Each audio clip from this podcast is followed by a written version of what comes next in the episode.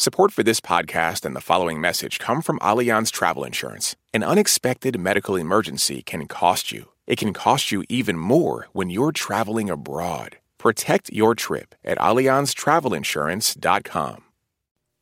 Live from NPR News in Washington, I'm Janine Herbst. Vice President Harris was in Durham, North Carolina today. As NPR's Elena Moore reports, North Carolina is one of the states holding a primary election on Super Tuesday next week. Democrats say they have a shot at winning here in November. Harris made a few stops in North Carolina. She gave remarks about supporting black owned small businesses and entrepreneurs and stopped at an event where the campaign was training young volunteers. She also talked about steps the administration has taken to allow drugstores to sell the abortion pill mifepristone, something she said is necessary after Roe v. Wade was overturned, which she blames on former President Donald Trump. Let's remember um, that the architect of where we are now and the taking of these freedoms was the former President of the United States. Trump is the frontrunner for the Republican nomination. Elena Moore, NPR News, Durham.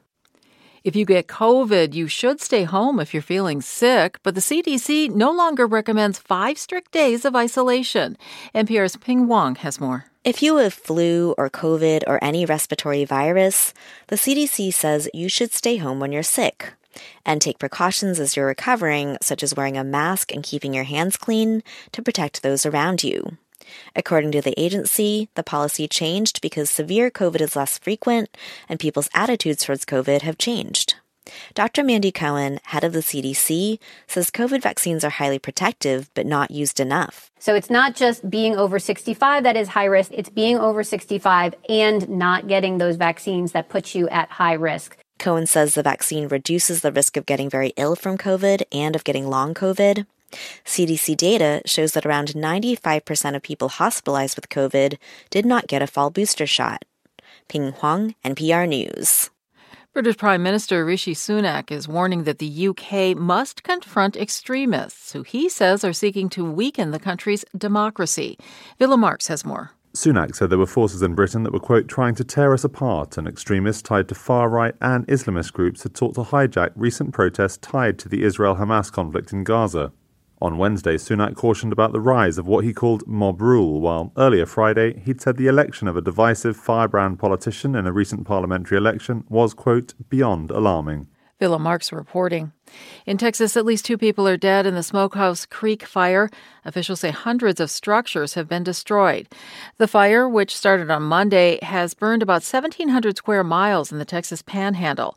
The forecast for this weekend calls for strong winds, relatively low humidity, and dry conditions, posing a significant threat to the spread of wildfires in parts of Texas, Oklahoma, Kansas, and New Mexico. Wall Street higher by the closing bell. You're listening to NPR News.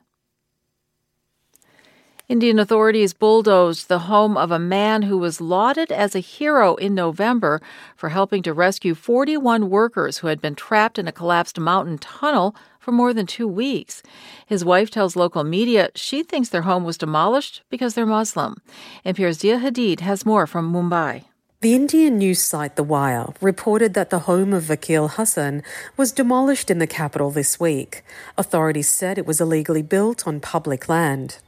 His wife told The Wire that after Hassan was celebrated for rescuing dozens of trapped men, a legislator from the ruling BJP promised to save their home.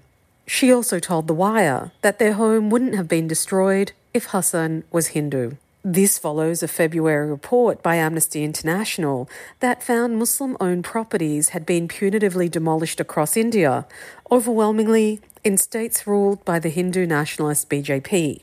Dia Hadid, NPR News, Mumbai.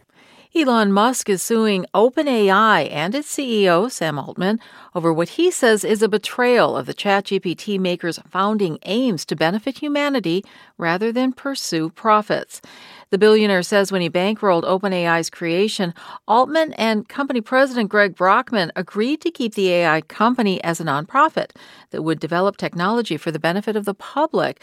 But Musk says after entering a close relationship with Microsoft, OpenAI and its top executives are, quote, perverting the company's mission. I'm Janine Herbst, NPR News in Washington. This message comes from NPR sponsor HubSpot. Imagine growing a business with high quality leads, fast closing deals, wildly happy customers, and more benchmark breaking quarters. It's not a miracle, it's HubSpot. Visit HubSpot.com to get started today.